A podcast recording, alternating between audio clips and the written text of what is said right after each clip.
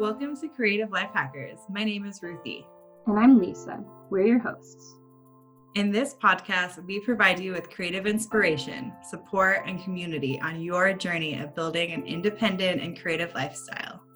Join us for talks with artists, musicians, gig workers, entrepreneurs, and people who are actively authoring the stories of their lives. We explore how they leverage their creativity in the pursuit of their dreams and share what they learned on their path to empower you on yours.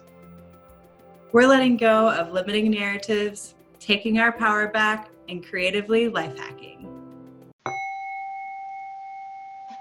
Welcome to the final episode of season one, everybody.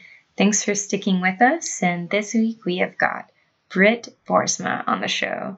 And she is this beautiful healing goddess who specializes in yoga, breath work, and energy medicine. And she shares so much of her grounding wisdom with us on the podcast.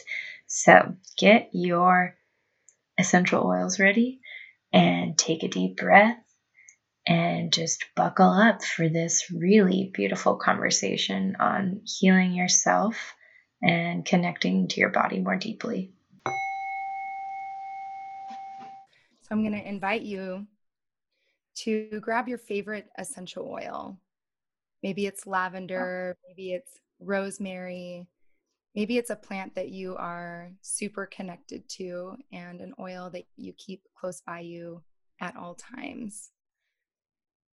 And if you don't have an essential oil, you are welcome to just take some deep breaths with us. But I'll invite you to take a few drops of oil into your hand Rub your hands together and cup your hands in front of your face, and we'll take three deep breaths. Deep inhale through the nose and just sigh out the mouth. Allow your shoulders to soften. Deep inhale through the nose and exhale. Notice your body, notice your body in this space. Deep inhale through the nose Open your mouth and sigh, and just feel your chair or your seat come up to support you. And you can softly open your eyes if they were closed and begin to just look around at your surroundings. And just notice how you feel.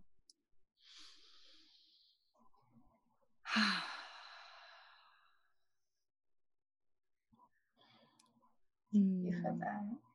Mm-hmm. Thank you so much for that grounding exercise, Brittany.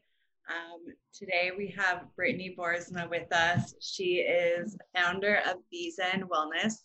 She is an energy medicine and breathwork facilitator, a PEMF therapy electrons plus um, practitioner. Is that the word that you use?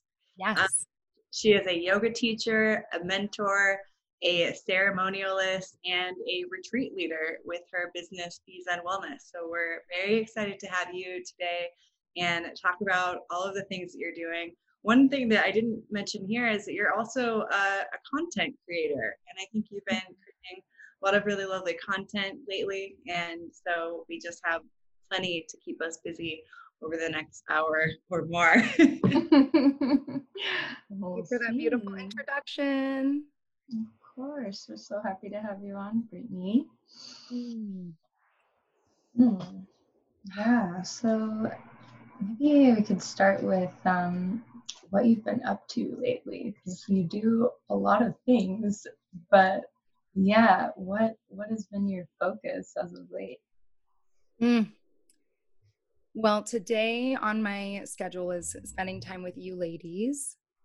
And I've been doing a lot of writing. So I send out a weekly newsletter with um, just words of inspiration or anything that is currently uh, going on in my life and in others and current events. And then I also create uh, blog posts every other week. And also today, I'm facilitating a one on one breathwork session virtually with a friend that's over in Austin, Texas. Oh, neighbor. so really interested in the breath, um, primarily through my yoga practice, I was really introduced to pranayama, life force breathing. And uh, that's been for about five years. And then just two years ago, I experienced my first like shamanic somatic breathwork ceremony. Mm-hmm. And it was extremely powerful. And then I continued to receive more breath work. And then I ended up studying with a woman named Anahata Ananda this year in Sedona, Arizona, and went through her, um, it's called Healing Modalities and Breathwork Facilitator Program. It was a two week program and it was split up into uh, two different weeks. And the first week was um, really focused on healing modalities and hands on energy sessions. And I've actually been doing hands on energy work for about three years. I mentored with a woman named Elise Ann Moore here in Eugene. And I really, really love um, receiving energy work and also facilitating energy work. So, learning um, with Anahata, I was able to continue that education where I acquired so many more tools for my tool bag. Um, now it's a my tool bag is not just a small tool bag, it's a really big suitcase with so many different tools. And then the second week was all dedicated to um, shamanic and somatic breath work. She actually has her own style. She calls it shamangelic breath work. So I've been really diving into that a little bit more. Yeah. So for someone that is like not in this world at all, um, how would you describe like breath work and also energy work? Like it could just be like a step by step of like a most basic session and like things that could happen. Yeah well i think that receiving energy work for myself has been extremely healing and i think receiving it first and foremost is the only way to really describe how it feels. But the way that I was trained and learned is through learning about the chakras. And the chakras are our main energy centers. It is called, they're called the subtle body. So it's, they line up along the spine. They're not within the spine, but it's a subtle body along the spine. And they are main energy centers. And when they are flowing and moving, they are considered healthy. But we can develop stagnant energy in the body or they the chakras could also be overworking or underworking.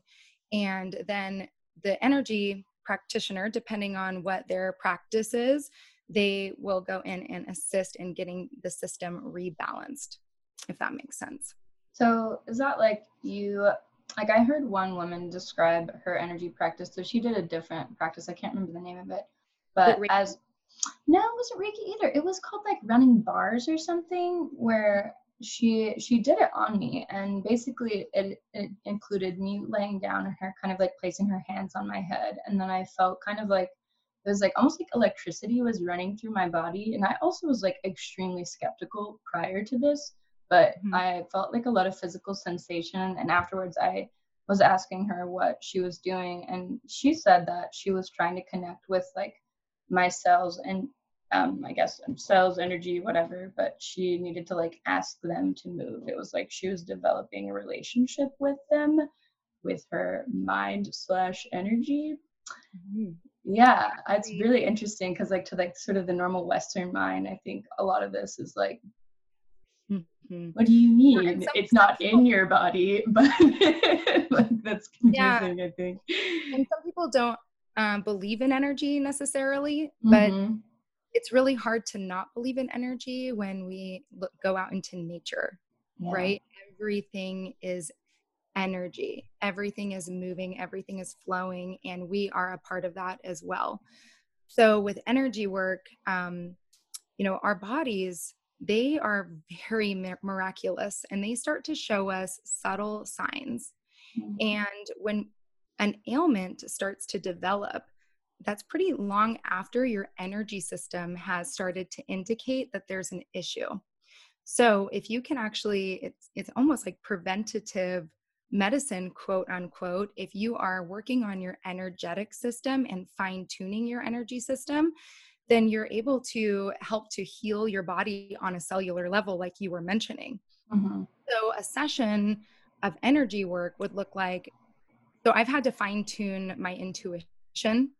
And with my training, we just started tuning into our own system and learning how to balance our own chakras, learning what a yes or a no feels like in our bodies, really fine tuning the intuition. And I I think that I knew that I was psychic from a really young age and i was starting to have all kinds of things coming in when especially when i started my yoga teacher training and I, I, I know that when we're doing these yoga poses they're opening up our body they're opening up our energy centers and these poses are intended to help to balance our energy centers really.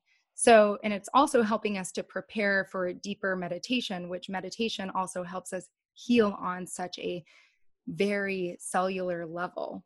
And so when I started really fine tuning that, my body, the synchronicities started flowing in, and I started having um, people standing over my bed at night, ghosts per se, or um, also I also had some energy. I was seeing like light portals, and I'm like, what does this all mean? And this woman, Elise, she came to my yoga class, and she's like, she mentioned something about a piece of jewelry that I was wearing. And I said, well, it's really actually intended to help ground me because I'm not always the most grounded. And she's like, I know you're not grounded. I'm like, how did you know that about me? said, well, I'm psychic. And I'm like, I need you in my life right now. Like, please help me. I know I'm psychic too, um, but I'm just not quite sure how to work with all of this. And after like quite a few energy sessions, she offered uh, mentorship to me wow. and then able to start learning these tools as well. So, really, I've learned these things because it's helped me immensely and helped me learn about my body, learn about my intuition, and also release some really deep seated traumas. Beautiful.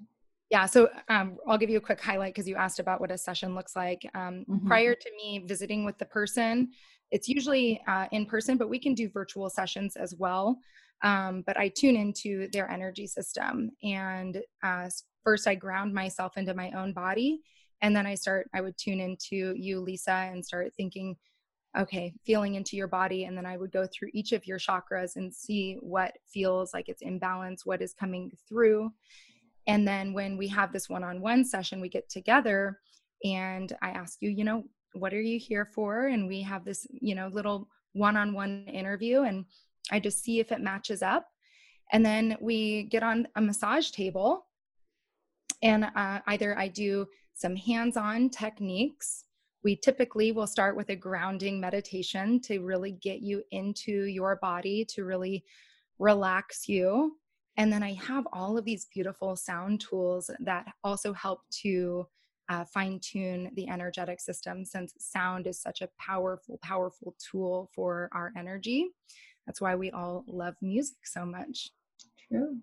Mm-hmm. And then after the hands-on uh, session, you know, we we have a little integration session and just see what came through. And sometimes I'll have visitors come through, maybe a past loved one that might have a message, or mm-hmm. um, I'll see a piece of jewelry or a color or something, and that kind of helps me navigate through the session. It's really fascinating. Yes. Also, if we could just, just for the sake of if anyone got attached to wanting to know like breath work in mm-hmm. in a like um I guess we like we could do the the short version, but basically short version. Yeah. yeah. yeah, I know Ruthie wants to like get in and ask questions too, but like I feel like the breath work is like important. I don't I'm happy to just let Brittany talk. Girls experienced um, like a somatic breath work session or a shamanic experience like that where you're breathing. So um, the session typically starts with uh, 30 minutes of intention and talking about the practice. Mm-hmm. And it's really just deep breathing for about an hour, either in and out the mouth, in and out the nose. There's a lot of different breath techniques that we could guide you through, but really the main focus is to breathe like deep down into the belly. And when we hyperoxygenate the body, the breath acts like a broom. It goes in and sweeps out all of these cobwebs and pent up energy that we've been holding on to into our in our system and it releases it so it's actually trauma release and you can have deep deep healing experiences through these sessions. And i use all of the same tools that i would in the energy sessions which is kind of cool that we talked about that first because in um, the breath work uh, you may be having a really cathartic experience where you're needing to really shake things out. So i might be encouraging you to shake things out. I might come over with a feather fan and um, mm-hmm. a little bit of smudging mist and get you cooled off or help you release. Um, also, we use the uh, like a sound bowl and things to retune. I have some chimes. Um, we'll use rose mist to help to open the heart. But once we go deep down into the basement to release all of this density that's been pent up for so long, then we call in our angels, our guides, and we really open up the crown and really connect to source and connect to um, the all that is in life. So the first half hour to 40 minutes is really releasing a lot of density. And then towards the end, it's really opening, heart opening, a lot of bringing a lot of love and light in. And I think that with a lot of shamanic experiences, it's really, you dive deep into shadow work. It's going deep into the shadow. But we also have to, after we clear out this density, we have to fill it up with something else. Mm-hmm. And so filling it in with light and love and heart opening and releasing um, has been super powerful for myself. And then also experiencing breath work when we were in quarantine was some of the most cathartic experiences I've ever had. And I had a really profound moment during a breathwork session where I just had this crazy tantrum. I just threw this like fit and let it all out and you know cried and screamed and my door was closed my dogs were freaking out. They're like what is going on? An exorcism is happening. Mom. And so i had this full cathartic experience and then i mm. realized how much my body needs like proprioceptive input where i'm able to fully express my body. And then i realized too just how much movement that proprioceptive input that I need and how much movement my body really needs to function on a daily basis. Mm-hmm.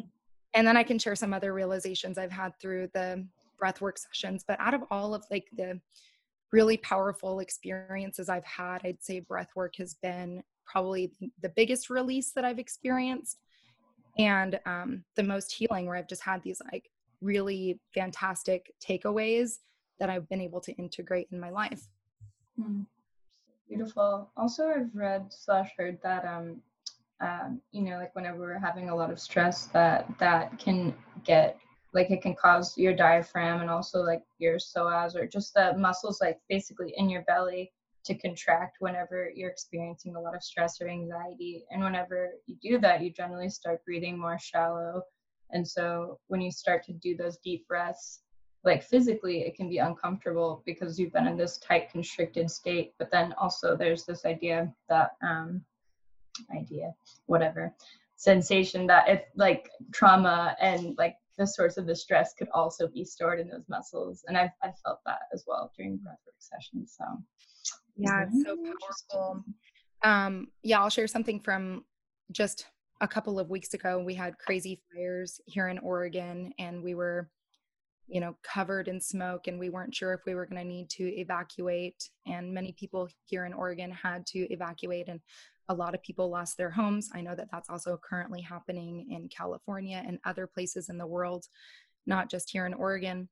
Um, but i had to make a really big decision. I was um, officiating a wedding over in boise and there really wasn't any way for me to get over to Boise. No flights were going out of Eugene, and the only road that was open had fires on it. And I had to make a really hard decision to not go over to Boise to officiate this wedding that I had worked so hard with this bride and groom to curate for the past three mm. months. And when it came down to me making that decision, I was on on the phone and I felt this intense pain in my left side. I got off the phone and I said to my husband Jonah, I'm like, can you please put your hands on my body? Like this, I'm just really feeling a lot of pain. and I was breathing into it. I took a little bit of time to really breathe into it. And then when I finally made the decision to not go, the pain subsided. Wow. And you know, when we become so in tune with our bodies, it's kind of a it's a double-edged sword, right? Because we become so in tune that we become like I'm very sensitive and I'm realizing mm-hmm. how sensitive I am. And I know that we are all sensitive, but we might not all be as in tune. But the more and more I've been in tune, I've been able to make decisions based on how my body feels. And it's this somatic experience. And if we can all really tune into our physical body, and yep. our bodies are constantly giving us signals. Yeah. I feel like a lot of, you know, if I were to put us on a scale of skill and practitioner of being in tune with your body, be like you are you're pretty up there. And i i'm i have some skill.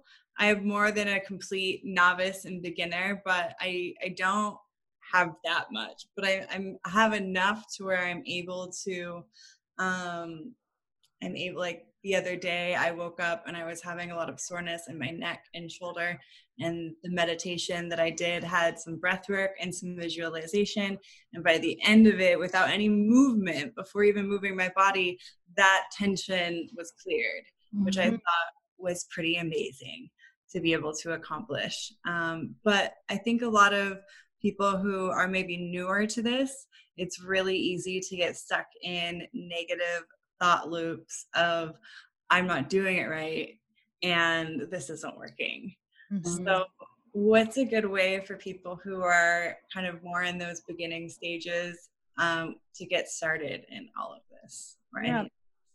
well what's so interesting is i've kind of followed these little breadcrumbs in life of just what is bringing more synchronicities in mm-hmm. and i think that I really started tuning into synchronicities when I started my yoga practice.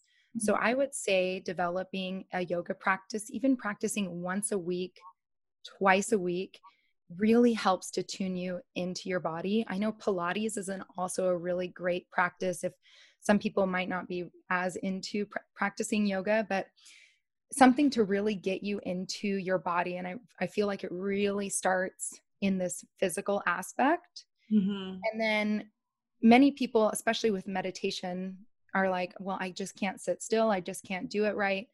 But the more we are guided through med- meditation, um, it's not something I would ever suggest a beginner to start self guiding themselves through yoga or even meditation. It's nice to practice with videos and somebody to guide you through.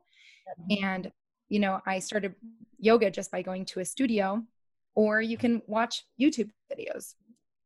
I actually just recently this month started using the Headspace app because I wanted to I wanted to meditate more consistently, A, and sometimes it's nice to have a program and an app that helps remind you and that's and i also wanted something that was a bit more of a program not me just searching random youtube videos mm-hmm. so, um, and so far i feel like it's very much worth the value and i'm learning a lot as well for my own um, my own meditation, but then my own, you know, teaching of meditation eventually as well. Mm-hmm. Yeah. Also, I know Brittany, you've been on um, Insight Timer as well, because I have too. I, I, I thought you shared like a yoga nidra from Insight Timer on Instagram, didn't you? Yeah, it, it's not my yoga nidra. It's a, yeah, no, no, it was. You've been using it, so I would yeah. love for you to record something and put it on Insight Timer. So maybe that's oh, coming. I love, I love that. Okay. I'll take the challenge.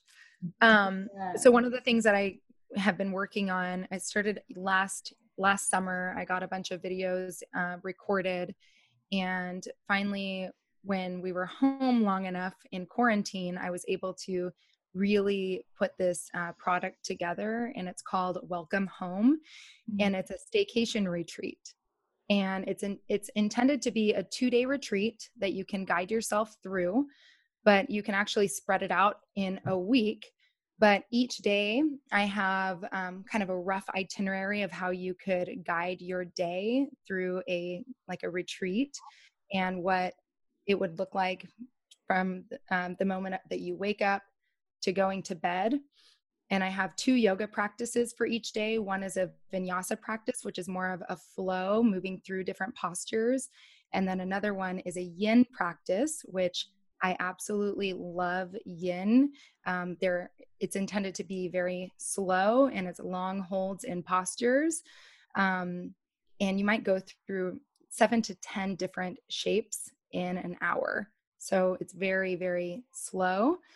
And then I have um, meditations along with that. So in this Welcome Home package, you're getting uh, some recipe ideas on what to cook for yourself for those couple of days, some ideas on setting intentions, some ideas on creating an altar or sacred space for your retreat. Since when I offer retreats, we always have a community altar for our guests and just the power power center yeah. um, ideas on gathering your own props and some ayurvedic which is an ancient indian healing art like the sister science to yoga some ayurvedic practices that are really amazing in these other sacred self-care rituals and everybody that's experienced the welcome home retreat has just raved about it and i think part of um, what we're all learning is how to actually bring all of this work home with us instead mm-hmm. of outsourcing to a studio or outsourcing to go on this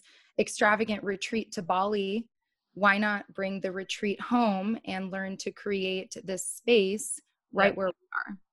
Yeah, in your everyday life. Mm-hmm. Mm-hmm. Along a companion uh, pack with Welcome Home um, is a five pack of meditations called the Meditation Journey. So you could mm-hmm. easily capture some of my meditations there. And then uh, we have a complete experience where there's some accountability and you'll have calls, live calls with me to set intentions for your retreat. It's an hour long call.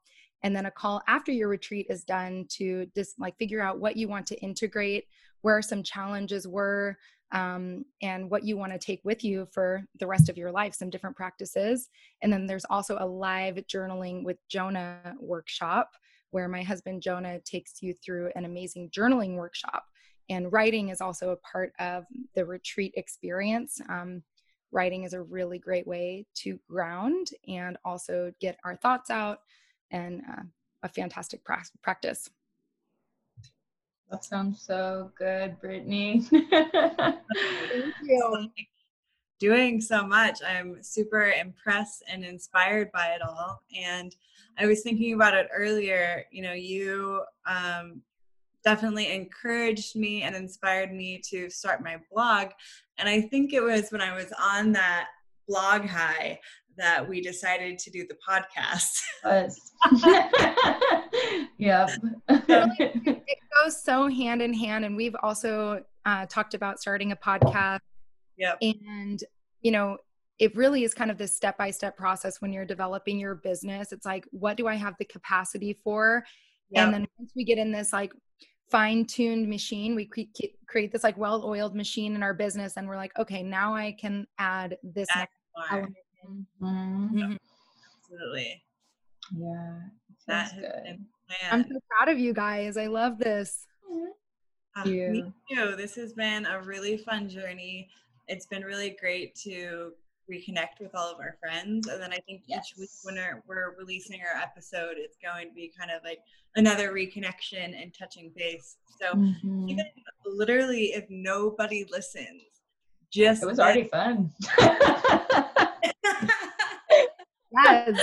And you know what's interesting too is over the course of the past couple of episodes, we've been mentioning breath work here and there um, just a little bit. And so it, it's kind of an interesting culmination of us talking about it more and more. And then and then here you are explaining it all because it's just been me like I've heard you can trip out like really hard on breath work. we've had that with a couple of episodes, I think, you know, mm-hmm. because we talked about the different egos with Selena and we had mm-hmm. kind of talked about the voices in our head a little mm-hmm. bit, getting up to some episodes on that. So I think there's been a nice progression of information for people who are listening. Mm-hmm. Yeah, with breath work, you can really have a lot of dreamlike experiences. You can time travel. I've gone back and sat with my inner child and mm-hmm. sat with mm. myself at 13. I've sat with myself at four years old. Um, I've done a lot of time traveling in breath work. So, and part of when we go and have these experiences, right? We, you know, might have a psychedelic experience or we do breath work. It's really about the integration. And so I didn't mention that, that after we experience the breath work session, we actually sit and we, you know, we come back into our bodies, we ground back and we we share you know a little bit about our experience and any takeaways and then it's like really what we do with that experience after and spending time journaling and just really paying attention to our dreams and what starts to come in some different lessons and the ways that we want to carry it into the world. Yeah. Yeah, that is really crucial because I think sometimes when it comes to healing modalities, um, in all areas of our life, like I've heard this echoed by like um, physical therapists, but um, like and healing people of different types, but like people come and expect like you're gonna fix me. and It's like no, they can help you fix yourself, but you have to take the full responsibility for fixing yourself and they can you you know assist you or guide you through an experience and you may have a really profound experience but then if after that experience you just go back to doing whatever you were doing before and you don't integrate it at all then you had a one time experience not a like life changing experience because the life changing part is about you and the follow through mm-hmm. yeah people will say heal me, heal me. I'm like, I am not your healer. Mm-hmm. You are mm-hmm. your healer. Yeah. And what's beautiful is you can take something you've received from someone. We're we're just kind of, you know, illuminating the shadow a little bit. Yeah. And illuminating what you might not see. Because we even in my own business describing exactly what we're doing, it gets really complex. So I really love having the mirrors like you girls where you get to mirror like oh i'm i see that you're actually doing things and so when we can be a mirror for each other it's so special yes. and that's really what this work is all about is like we are just mirroring each other and we see the light in each other we see each other's potential and i don't always see that in myself so having somebody do that for me every once in a while really reconnects me back home you know, yes. I think that's a great point because that makes it, it boils it down to a very simple and a very simple point that is not woo woo or esoteric at all. Mm-hmm. It's just like, hey, we are here to help, you know, reflect what we're seeing, the light that we're seeing in each other. And through that, we're healed. Yeah. so, oh, you know what? I'm getting goosebumps even just thinking about this. But I have a friend where I'm like, wow, like I really admire you. You're definitely, and I, I feel this way about both of you. But the thing that she said to me was like, damn, um, and still true. But I was like, you know, I just really, you're like the type of person I would like to be, you know, as I'm like getting a little bit older. And she was like, the person that you think that I am is who you are. Mm-hmm. I was like, damn didn't realize but yeah so it is just kind of like this little mirroring where it helps to have other people mirror things back to us but if we can also take the time to be like all of these positive qualities that i am seeing in other people and that are really speaking to me i'm noticing because they're part of me too. And it may be something that you like aren't nurturing at the moment but want to but it's like all a part of you too. So mm-hmm. that helps to like bring it back it takes us out of that that competition mode where we are all inspired by each other. I'm inspired mm. by you. And it's there's an abundance mindset where I recognize this in you. And if we're recognize something negative in somebody else also, we have that in us too. Yeah.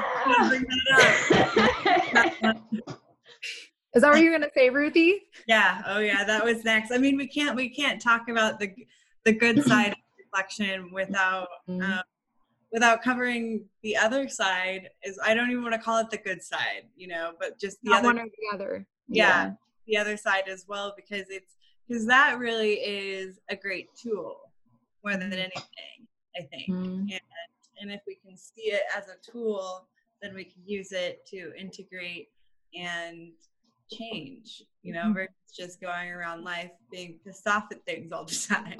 Yeah, I think it also helps to like um, carve away at like self righteousness. Like sometimes, uh, like if I'm talking to people that are in their early 20s, there's definitely a voice in my head that is like, "You are a wretched mess." But then I'm like, let's rewind for just a just a time and remember. Like maybe you don't feel like you're a ratchet mess now but you certainly have been anyways.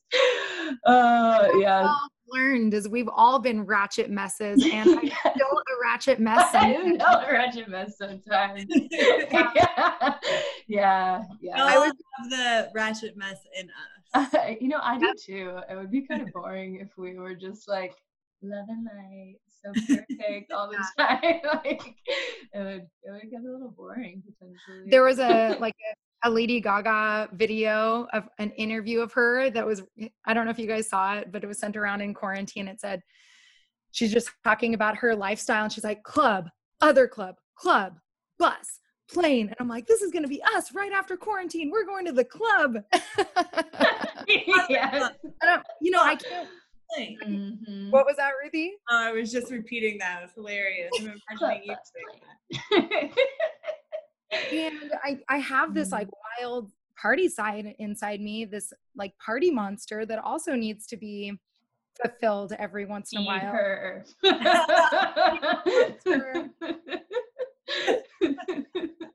totally.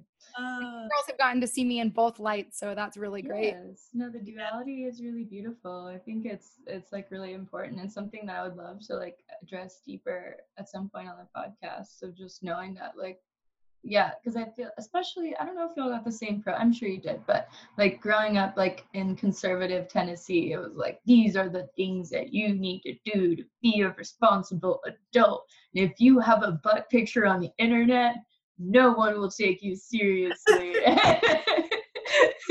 like, you know, there's like, that's just one of the messages, but so many things like that where it's just really overlooking the like dualistic experience of being us. And like, yeah, it's just like Megan. Megan Thee Stallion says, you can be um, savage, what, bougie, ratchet, nasty.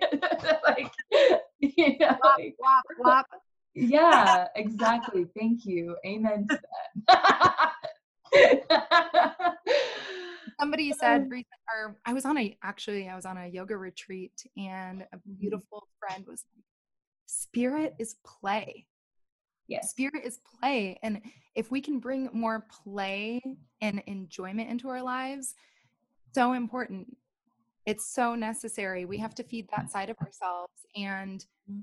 i know that my body can't sit and meditate all day i mean I, I could i could go and be a monk in the himalayas but my body actually needs some weightlifting and i need to build my my booty a little bit and i need to get on a, a bike and ride a bike and i need to dance and twerk and Mhm. move my body a ton and i think that's part of the yoga world is at times it can get almost judgy which Yeah. non-judgment is one of the practices of yoga Mhm. is that is not what our lives are entirely like we practice yoga yoga is um, these principles that we follow and part of that is non-judgment part of that is non-lying um, being just a really good person and if we can still go out and have fun at the club but we still are honoring each other and loving each other and doing it through this like love and play and enjoyment and wanting to share i think that that's that's a, a nice practice It can right be done. It, It can be can be done. And we've seen it. We've lived it. living it. we are living it. so um, I would love to. You mentioned briefly earlier, and and I think it would be really helpful for us to dive into as much as y'all were, are open to um, inner child work and like revisiting different like yourself at different ages. I know that for me, like on my self love and healing journey, that was one thing that kind of felt like silly at first when I heard about it, but then when I did, like, and I've just done a lot of random meditations on YouTube of like inner child meditation. And generally it's like taking you back to like visualizing a like a smaller version of yourself, but you know the the common trend of us like not being embodied and being stuck in our head is like creating all this distance with ourselves and usually coming from like trauma or whatever. Um, and then taking the time to like reconnect to yourself and having that compassion for yourself of viewing you from a younger age and then reflecting on how you're treating yourself now. And then like would you say those things to like a four year old version of yourself? Anyways yeah like that's been one of my biggest tools for healing is like coming back to that and being like damn i'm being so harsh and it's sometimes hard because nobody can see how harsh i'm being but then when i think of myself as like a little kid then it like breaks my heart i'm like whoa this is too much actually but that's like the first step of breaking yourself open and healing i think mm. Yeah, somebody took me through. I was at a yoga teacher training in Costa Rica, mm-hmm. and this amazing woman that was there. She's a therapist, mm. and I forget what um what this technique is called, but she took me through this visualization of me actually going and spending time with my inner child at a certain age. So a lot of times, if we've experienced a trauma, um, and you know, we think about trauma as maybe a sexual trauma or this big physical trauma, um, or maybe abandonment. Maybe your your parents left at a certain age, but trauma comes in so many forms. And one of the traumas that I didn't realize that I had, it actually happened um, after Burning Man. I had cut my hair after Burning Man, and I went through this uh, breathwork ceremony and I was feeling shame about cutting my hair. At first, I wasn't feeling shame about it. And then I was like, wait, I kind of miss my longer hair. And then I, you know, owned it and then I didn't own it.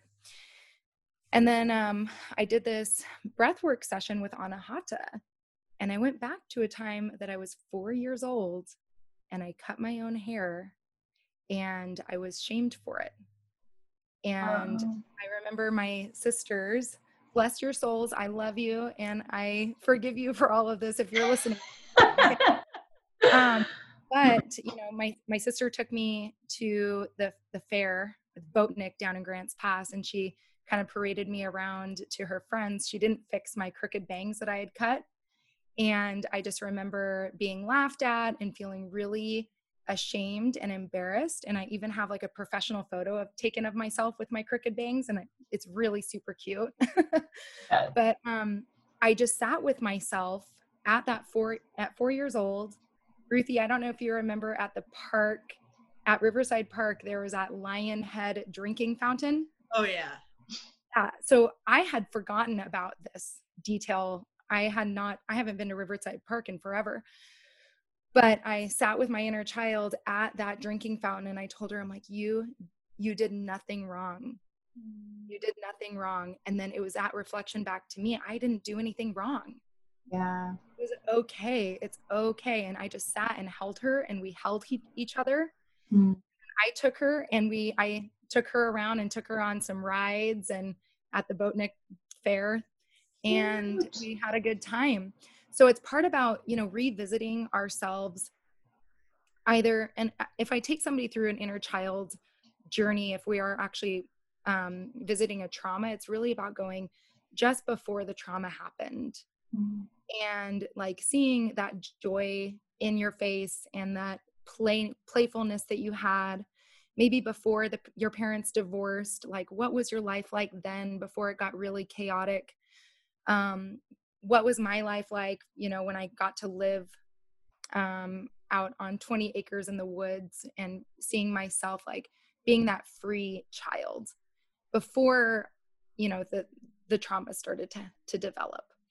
And seeing that freedom and seeing that child play and being in that element of play can be so so powerful for us because it it reminds us that we can play too and we weren't always the traumas weren't always happening and maybe they were. I know there's a lot where it starts from the very early ages but uh, for those of us that haven't like going back to maybe just beforehand and spending time in your favorite place. What was your favorite place? Maybe what was a favorite toy?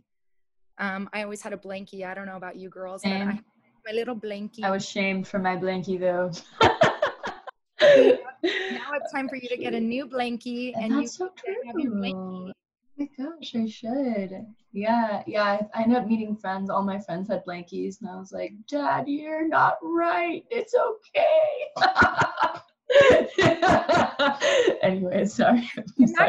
No, no, that's beautiful because that mm-hmm. can be a traumatic experience, and I think that we discount ourselves mm-hmm. for well, maybe we didn't experience a certain type of trauma, so my traumas aren't valid, but we all have wounds that need to be healed that we might be still experiencing. I didn't know that when I cut my hair, I'd still feel shame from four years old. Yeah, that's a good point. I never thought about that with the blankie, but maybe, maybe I should. Yeah. Did you have you done any inner child work, Ruthie?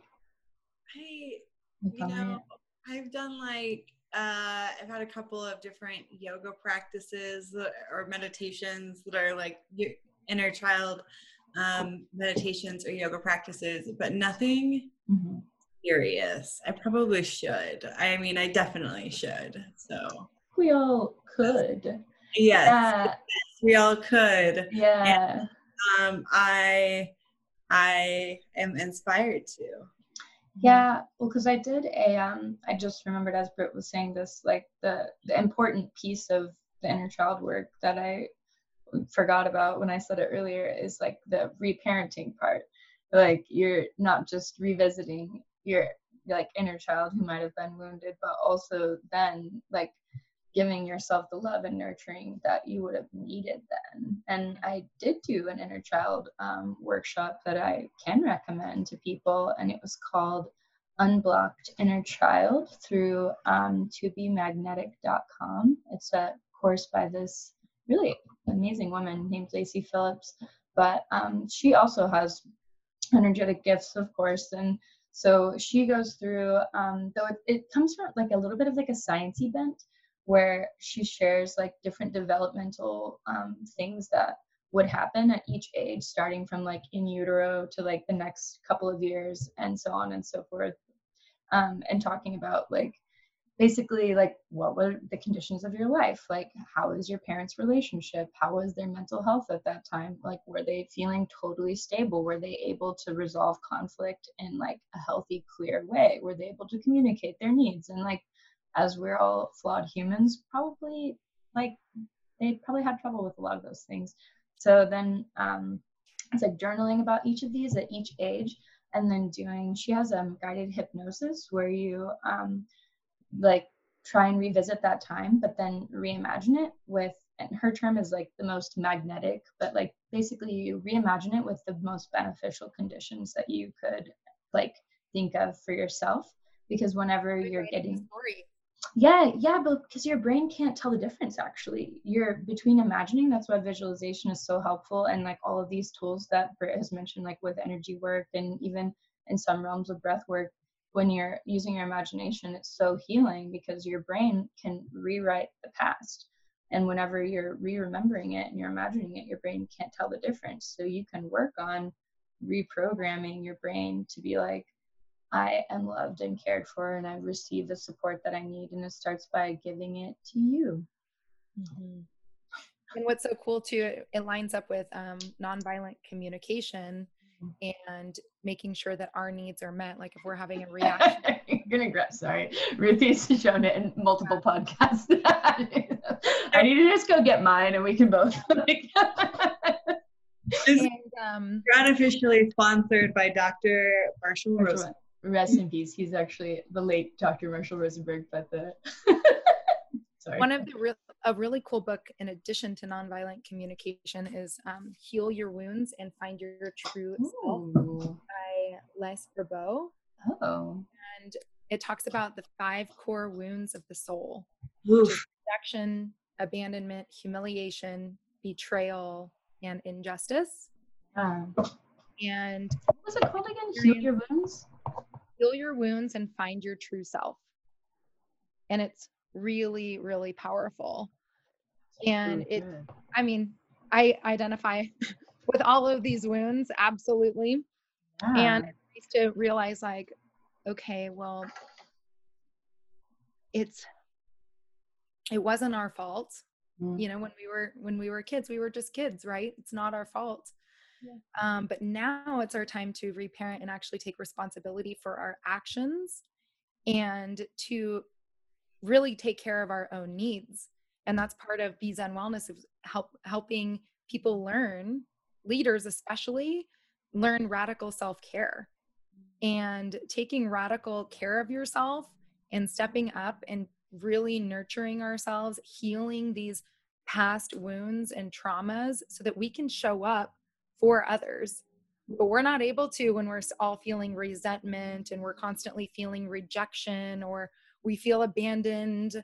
Um, and that's that's part of doing this work is like really addressing this past trauma because it's going to continue these lessons keep showing up and i keep learning a lot of lessons over and over again and it's like when are we going to when are we going to heal from that or when are we going to actually be able to When am I gonna move to a new lesson? I'm sick of this one. the biggest thing lately for me has been saying no without Mhm. feeling guilty Yeah, actually, that's something you mentioned in your breath work. You learned how to connect deeper to what a yes and a no feels like in your body. And I would love for you to speak a little bit more on that.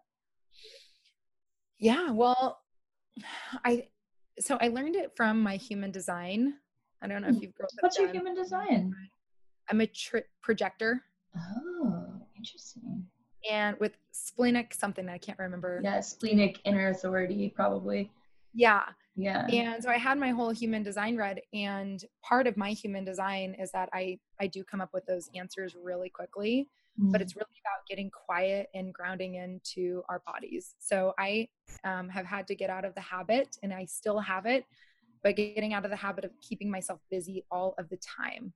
Like eh, there's all of these tasks all day long, and I keep myself busy instead of like, take a second, let's meditate, let's practice. And I I just, keep myself busy. what was that? I love keeping myself busy. I'm addicted to busy. Yeah. it's a thing. It's yeah. part of avoidance, right? It's uh, us avoiding something if we're constantly needing to stay busy. Mhm. Um, so for me, it's about getting quiet for a second and really grounding into my body, feeling my legs, feeling my hips, feeling my arms, closing my eyes, take a couple of breaths, and then ask the question. You know, what is the question? Maybe it's um, the most recent one was, you know, having to decide whether or not I was going to that wedding Mhm. with the smoke. And when I woke up in the morning, it was so chaotic. I, my phone was going off and I hadn't even showered or brushed my teeth yet. And I'm like, I'm going to actually take care of my needs before I make these decisions. I'm going to get my needs taken care of. I'm going to eat. I'm going to drink some water. I'm going to shower. And I'm going to take care of my needs so that I can come at this from a fresh perspective. Because when we keep muddling around, our Yeah. brain just really trick us a lot. Yeah. Want to tune it, tune the intuition in. Yeah. Yeah, it's like the decisions you might make when you're like starving versus when you're like satiated are very different. The choices we make at the grocery store and Mhm. our menu items that we might choose when we're out at a restaurant. So how did you how did you get this out of your human design? What did you learn when you got it read? A really good question, but it's like with this this something the splenic thing, Mhm. it's more um I have this like gut feeling. Yeah, it like So speaks girls- loud, but it speaks once, I'm pretty sure. With spleen. Yeah. Yeah. So it's like what is the is it a yes or a no? And it's kind of like this mm-hmm, yes, mm-hmm, no. And Yeah. everybody can tune into their yes and their no, but it's really about asking yourself a question. What is a yes or no question that's really simple? And it's mm-hmm. similar to using a pendulum. Have you girls used a pendulum before? I haven't used one, but I'm familiar with the practice. Yeah, so a pendulum, um, you can ask a pendulum a yes or no question, like my name is Brittany, and it it moves a certain way, and my name is not Brittany, and then it will either not move or it will move a different way. And our bodies are the same, and we can tune our bodies to be just like the pendulum. It's all energy, and our bodies will offer a a different tune, a different mm-hmm. response. And everybody's body is different. But for me, it's just like this quick, quick, quick yes or quick, quick no. And does is that like spite like do my ears tune up to it? And does it mm-hmm. make me excited? Or is it like, oh my gosh, do I what are what are all of these parameters and what do I need to do in order to get over to this wedding? Can I figure it out? Can I, you know, swim upstream or can I flow with the river a little bit? It just takes a lot of trust, but it's like gonna lead you to the right place. yeah. At times when I haven't trusted my intuition or my like mm-hmm. initial response and I've gone out of my way to to do something or maybe it's a favor for somebody or maybe it's like a gift mm-hmm. and I've just like gone way above and beyond and then it just it, things might just be a lot more difficult so you notice that there's not as many synchronicities or things aren't flowing as easily? Or there might be technical difficulties yeah. um, and then your when your body isn't like this full yes i think that our energy totally plays into how everything plays out. Yeah. So something that has been reoccurring in my life but i know i'm like manifesting it in a way is like feeling like there's pressure and not even feeling there's like running into people that are putting pressure on me to like make a decision like now. And something that i've realized is like i mean there can be emergency situations obviously where you need to make a decision now but outside of emergency situations i think whenever someone is not giving you the time to process and think like what you want for yourself then that is like a big red flag that it's coming from this place of manipulation mm. in my mm. opinion they're mm-hmm. like yeah but i think also like being more of like the warrior of like yourself and like creating that space and not letting someone put pressure on you to like make your decision now because oftentimes if they're like tell me now it has to happen we just need to go ahead and do the next thing so you could do that then it's like they've got an agenda there and I'll get back to you tomorrow. Mm. Or you don't have to respond until you're ready. Yeah. Right? Do we have to respond immediately? Mm-hmm. And in this world where things are so accessible and people are so accessible and you can send somebody a DM and we're supposed to respond right away as business owners, like can we take a minute to make a decision? Uh, and I think absolutely yes but i think that we get in this habit myself personally i get in a habit of like okay i need to make the decision now mm-hmm. and actually offering ourselves a little bit of time to get quiet about it and and if you're not able to come up with your answer maybe consult some oracle cards yeah. yeah. but i i tend to reach out to a lot of people to help make my decisions where i'm like oh maybe maybe they might have some input but what do i really really want do I mm. want to order fried chicken because Jonah wants fried chicken, or can I order a salad or my, my a steak? Maybe I want a steak, and maybe I don't want to share my meal. Yeah. yeah. Simple but, things. Yeah, and when like, you're like tuning into that stuff, your life gets so much juicier because you're not constantly feeling like you're making all of these compromises. But I'm also like, well, we're also all not parents too. So I don't know if it's possible to have that type of relationship. Child, our inner child has always wanted to make their own decisions, right? Yeah. So it's satisfying your inner child. I just had my goddaughter who visited. She's five years old, and this girl, she is knows exactly what she wants, mm-hmm. and she's not satisfying anybody else's needs but her own. And our inner child always wanted that, right? We always, and she doesn't like her parents want to tell her what to do, but she doesn't mm-hmm. want that. mm. and how can we make the decisions for us? Because that's what our our kids selves want. We yeah. don't want anybody telling us what to do. So true. Bath time? No. No. Yeah like always like yes.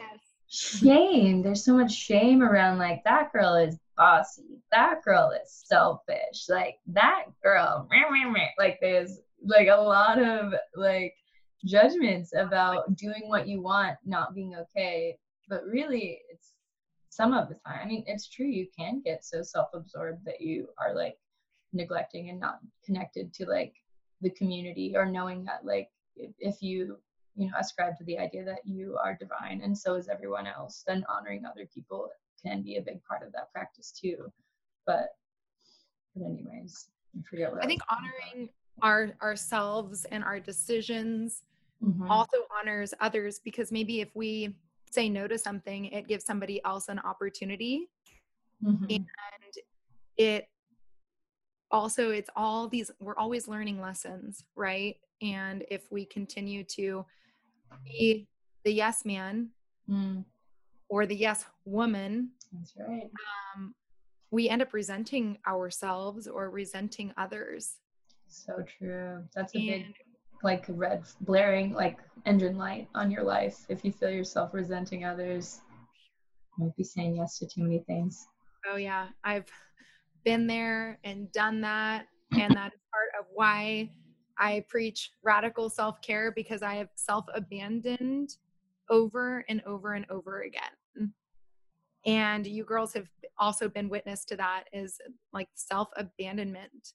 And that's a really hard lesson to learn is like, nobody abandoned me. I'm not a mm. victim. I abandoned myself. Yeah, because it's the story is often like I didn't have a choice. This person or this situation just happened, and it's like, no, no, girlfriend, like it didn't just happen. like you allowed it or created it. Yeah. Mm. But it's tough to take responsibility for our lives like that, especially I think if you like have been experienced trauma or abuse or have been in a situation where you know at one point you truly were a victim or you you didn't have control then then that story can become so strong and addictive in some ways where you move past that time when things were out of control and but you still are like mentally staying there when truly it's not the case anymore mm-hmm. mm-hmm. and you know what is a, a true yes and what is a true no and when we can really honor that in ourselves it's so empowering and things end up flowing for us so much better when we really follow that those little breadcrumbs of like oh well what happened last time when i continued to say yes mm. well that led to yeah self abandonment and me not honoring my needs developing resentment. And when I am able to show up in this like full, fresh, grounded way, especially getting into this deeper work with somatic and sh- shamanic breath work and offering energy work, I have to show up so much in my power and without um you know self-abandoning and also not forgetting about what my needs are all of my needs have to be met uh, to a certain baseline and even higher. My baseline has had to up level in order to show up in that fashion and in order to really tune into that intuition. It doesn't come from a place that after a, a party weekend, all weekend with my friends, and then I can think that Monday I can go back to offering this type of deep work. It's like, okay, if I'm going to have a party weekend with my friends, I'm going to probably need a few extra days of deep self care and rest to super recover. Yep. And so we're having, I'm having to make more decisions based on how am I able to show up for this deep work that I'm offering and how can I show up for myself so that I'm I'm not coming from a place of being tired or exhausted and I'm really fueled up. Well, it sounds like you are navigating those waters really well. Thank you. Um, Brittany, how has the pandemic affected your your life and your business?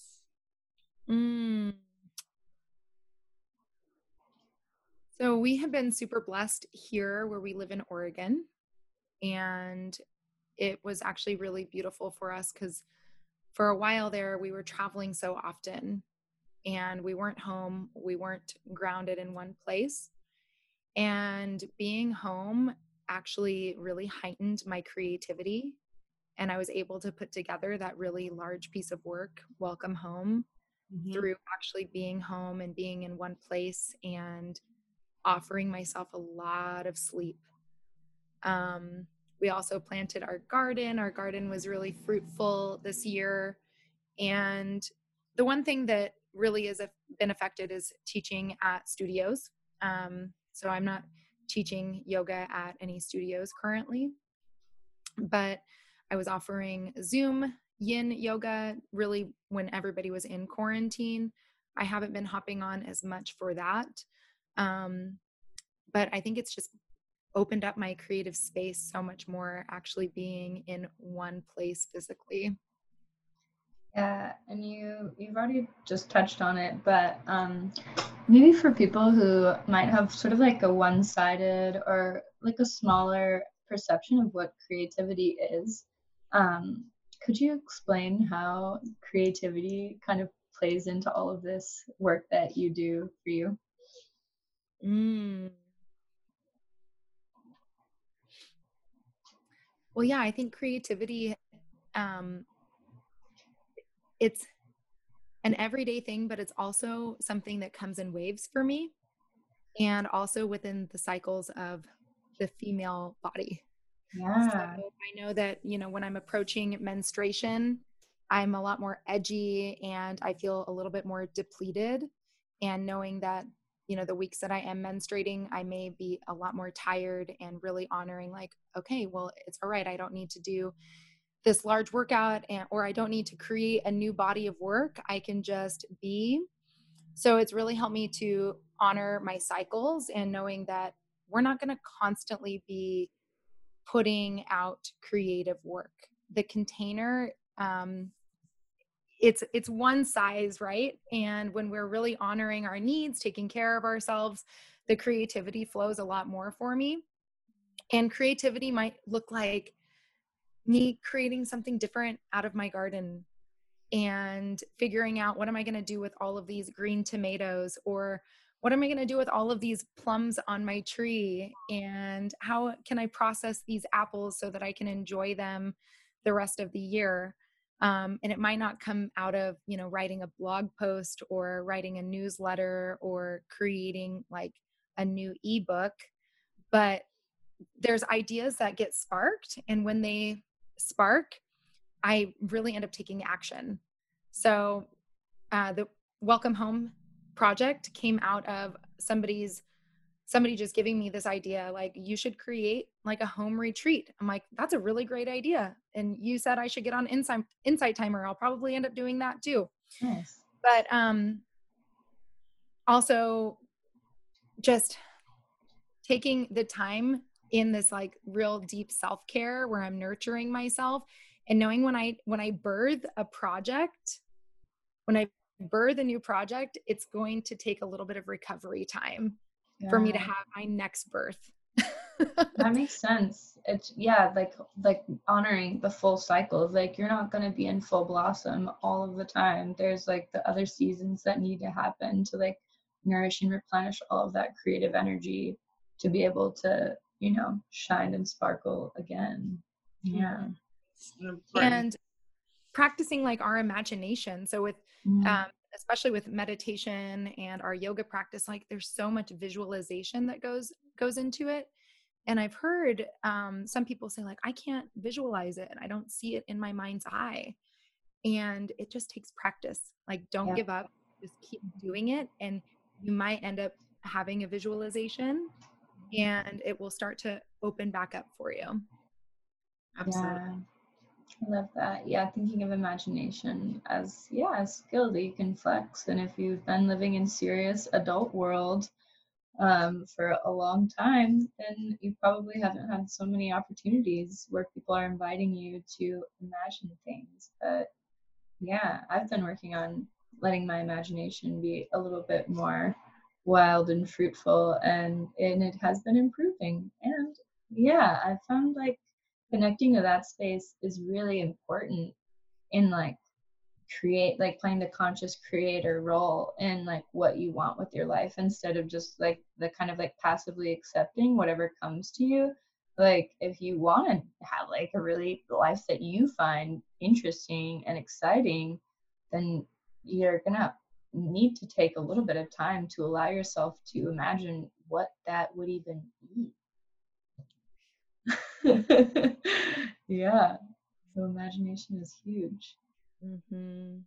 Yeah. And I think that my mind is, I didn't, I used to think that I wasn't creative, which is mm-hmm. so funny because common I, myth. It is yes. a common myth. I'm like, oh, I'm not creative because I'm not painting yeah. like is yeah. or not um building stages like Ruthie is, you know, like so um my creativity comes through in such different ways with like maybe it's creating a different yoga flow or just yeah. tuning to my body and seeing like visualizing light coming up and down and being really patient with myself to allow these things to flow through being more of a, a vessel mm-hmm. and not not just the conduit where you're constantly trying to create like taking the trying out and becoming this like open vessel and asking source creator whatever you reach out to you know to flow through. Yeah. Yeah. I fully believe you know i think we all on this podcast here right now believe that everybody has the ability to you know tap into that creative energy source that is in the universe and and it's just it's so beautiful to see people have those breakthroughs and we see it a lot at some of the work we do at festivals, just trying to get mm-hmm. people to um, experiment or try something new that in a playful way that they haven't tried before um, to try to remind them that they too can be creative. And it's yeah. just, I think it's kind of one of our biggest goals of this podcast because I think people tap into that creative energy they are tapping into an abundant source of life hacks. Mm-hmm. Yeah. Yeah. That's huge. And I think a lot of us, like, that at least people that didn't go to like a Montessori school or whatever, like, have been taught in this sort of like institutionalized education of like the answers are A, B, C, or D. Like, mm-hmm. you need to pick the right answer because there's one right answer. And then you know you've got all these things in order and there's a right and wrong way. And then you move on to the next step and the next step and the next step. And then we just take that into our lives of like thinking that there's you know like i'm thinking inside of the box. And not not everybody obviously is like burdened with this but i think it can be a bit of a burden because like creativity is just as simple as thinking of um, like a problem or a challenge in, from a different perspective. And knowing that there doesn't even have to be one right answer it's infinite. You can just go or when you're told no to think to figure out a different way to get something done. Yes. Yeah.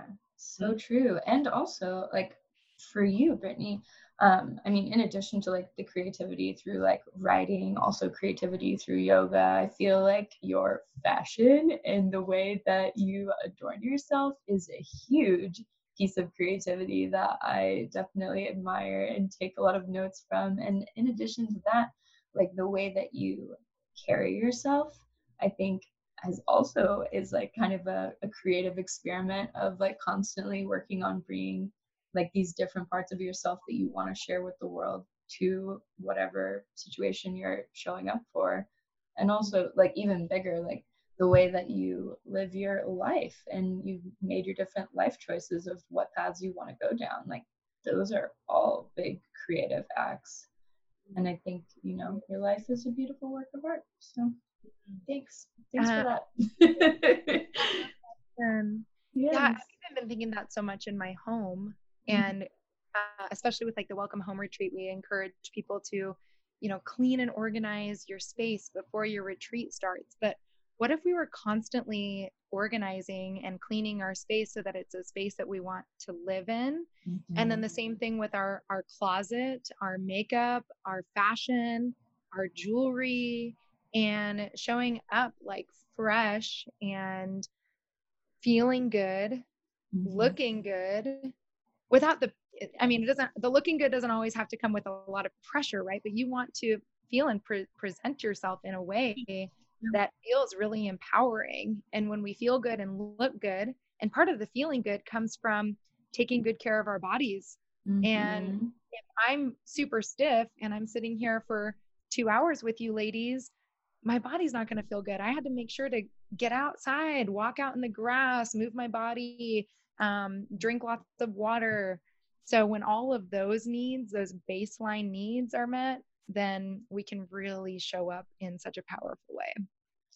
So true. Your eyes show up like so much more clear, you know, when you open your eyes after mm-hmm. a meditation or after a yoga practice, your eyes just brighten up.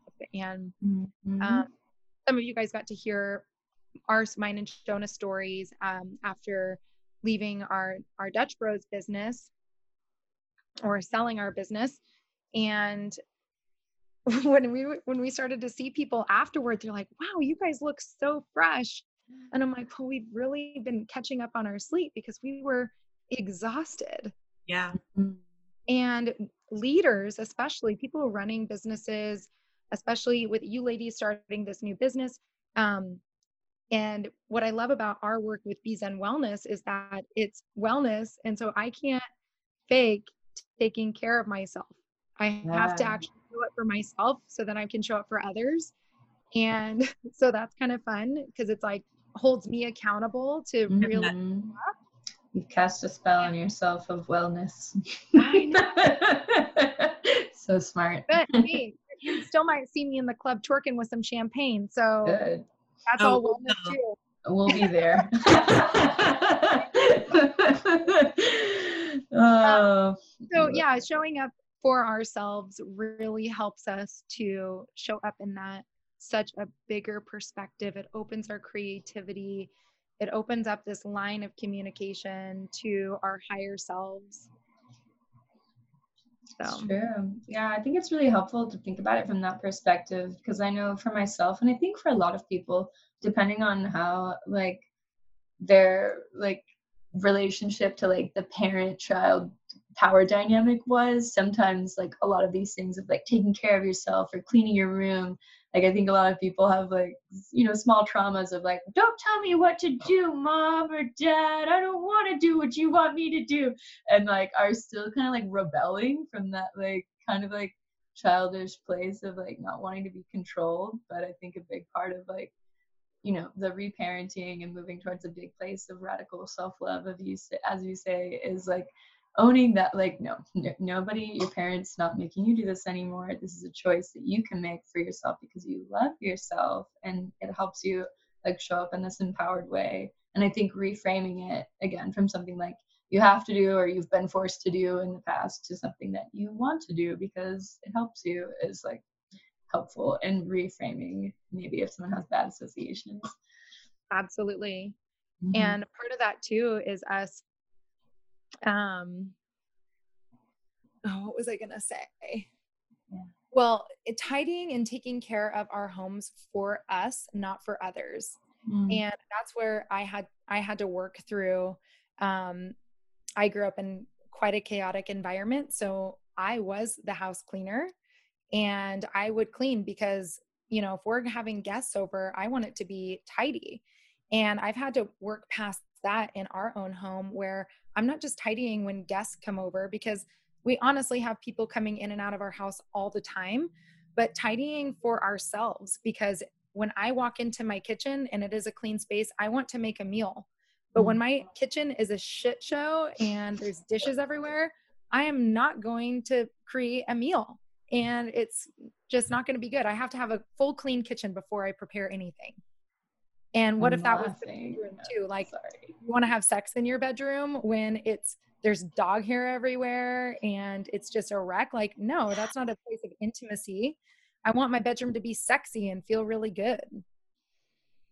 I'm laughing because my my work desk slash art zone slash like makeup getting ready area right now is the, the periphery is stressing me out a little bit. So, yeah, I think I need more organization. But but anyway, there's a, I agree, and there's a huge difference of like when I come into the space and it's organized versus when it is how it is right now. It's like night and day.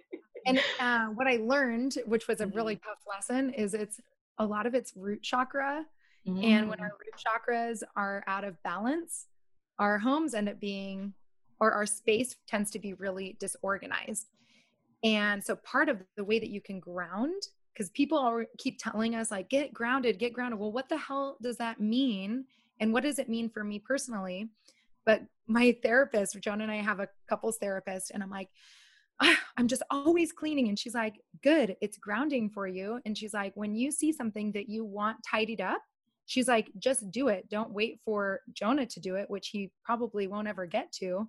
But when we see something that we want to do, take action. It's mm-hmm. empowering and it's real grounding us to our physical space. And then it also mm-hmm. makes us want to spend time in that space too. I wonder if like because I know it's a common thing, and I do this too. Of like when you're feeling really stressed out, then it's like, let me just clean everything. But it, that does help me, like as long as you know you're not like avoiding the big thing that you have to do, but even cleaning a little bit that helps me. Like like get a little bit more focused and I guess yes, clear. Okay. Yeah, I'm, mm. I'm working on my root chakra. Okay. Yeah. yeah. Clean and organized. So I went and I organized the kitchen yesterday because it was nice. just, you know, this big kitchen with all this shit in it. And it wasn't really a, you know, a dirty kitchen, but it just needed to be organized. And I had, it's one of those things where I was like, I don't even feel like I'm putting off anything to do this right now. I'm like just doing it because it feels good. Yes. Organize things, and especially a kitchen. I think because I work as a chef, so something about organizing a kitchen was just really grounding. Yeah, yeah. feels right. Little Marie Kondo. Yeah. Yes, so true. I saw her eyes like she was talking about organizing, and if you're listening to this podcast, her eyes just like got really yes. wide, super excited. Just organizing to me. Me and my best friend, she, you know, anytime we talk about like organizing something, I just know that she's like getting really excited, probably in an inappropriate way because she mm-hmm. just loves like, it. So every much. part of my being is so ready for this organization. organizing to me. labels, please. Mm-hmm. Uh, oh, you know, I watched um, all of the episodes of that home edit show on Netflix. I think it's kind of a newer show. I'm not sure, but it's an organizing show basically. Oh. And it's these two women that have a uh, business called the Home Edit, and they organize all of like the Kardashians and just like mm-hmm. different famous and rich people. They organize different rooms in their homes. And one thing that I really lo- like about them is that they're very rainbow oriented. Ooh. Which is obviously the right choice when it comes to organizing things in your home. Um, and but I I honestly was a little um, like I didn't want to watch the show for a while when I first saw it for some reason because mm-hmm. I think I had like a little bit of jealousy or something. I don't know. It was weird. Where I was like, damn, you guys are so good at this. I don't even want to see how good you are. and I watched oh. it and I was like, wow, I am really actually learning and getting inspired. I'm gonna watch every episode now. So I look that up. I think you guys would both I think you would probably benefit from it, Lisa. likely, likely. Yeah. We've got well, a lot of links to add to this podcast. We certainly do. Well, let's add some more, Brittany. What's the, the best place for us to get in contact with you on the internet? Mm, well, my Instagram is Brit Boersma, B R I T B O E R S M A. And then Be Zen Wellness, the letter B, the word Zen, Z E N, wellness. And then our website is bezenwellness.com. And then I'm also on Facebook too, and a little Twitter. Amazing. Not TikTok though. I'm have a little. Do you guys have yeah. TikTok? I have one, but I don't. I haven't made anything yet. I don't have one. I, you know what? I'm not opposed to maybe getting TikTok at some point. I think because there's a lot of weird legal stuff going on with TikTok right now. I think that there's going to be a new TikTok talk app being formed for the United States, and I, we'll get that when it comes. Yeah, kind of, kind of my plan. Just maybe on TikTok later. oh. Um, is curious about a one-on-one uh, breathwork session, I can also do it for a household. So if you and your hmm. roommates want to experience it, you can email me at info at bezenwellness.com. I love that. That sounds so fun. Like maybe I could talk all of my guy roommates into maybe. it could be really healthy. I definitely would. Yeah. Good. Mm. Well, thank you so much, Brittany. I really appreciate you coming on and sharing all of your healing wisdom with us. This has been really, really so amazing. Thank you, ladies. Thank uh, you. I really appreciate you for thinking of me and maybe I'll just continue to be on the path, you know, keep learning, keep growing, keep loving mm-hmm. yourselves and step into just really taking good care of ourselves so that we can keep showing up and best of luck on this podcast. I'm so excited for you. Thank you. We're excited also. Mm-hmm. Love you, ladies. Love you too, Brett.